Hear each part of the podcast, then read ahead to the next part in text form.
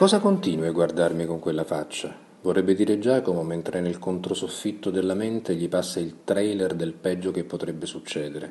Anzi, sta già succedendo, è chiaro, perché quando realizzi che le cose si mettono male sei già in debito ed è quella consapevolezza soprattutto a gelarti il sangue. E sua sorella se ne sta lì, a spennellarlo con gli occhi come una maestrina delusa dalla recidiva di un alunno a cui proprio non vogliono entrare in testa gli insegnamenti ricevuti. Cosa mi guardi con quella faccia deficiente, vorrebbe dirle?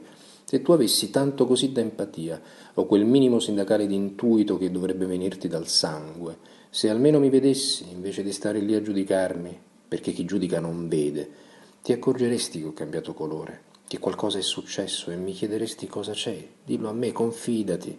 E invece no. Mantieni la postura della recriminazione, neanche riallestendo questa casa avessi violato il santuario e t'avessi leso la maestà. Santo Dio, avrei dovuto saperlo, me lo sentivo, ma pensavo fosse solo un ovvio timore esorcizzabile nella prospettiva del ritrovarsi, che avrei finito per ricordarmi di questa reunion per i motivi sbagliati. E se adesso ti dicessi che hai sì una ragione per guardarmi storto, ma non certo perché ho ristrutturato casa di tasca mia e tu stai anche lì a darmene la colpa, quanto piuttosto perché potresti trovarti a tua totale insaputa in un casino che potrebbe travolgerti come una valanga, senza che tu neanche ne abbia colpa, se non quella di portare il mio stesso cognome. Cosa diresti in quel caso, eh?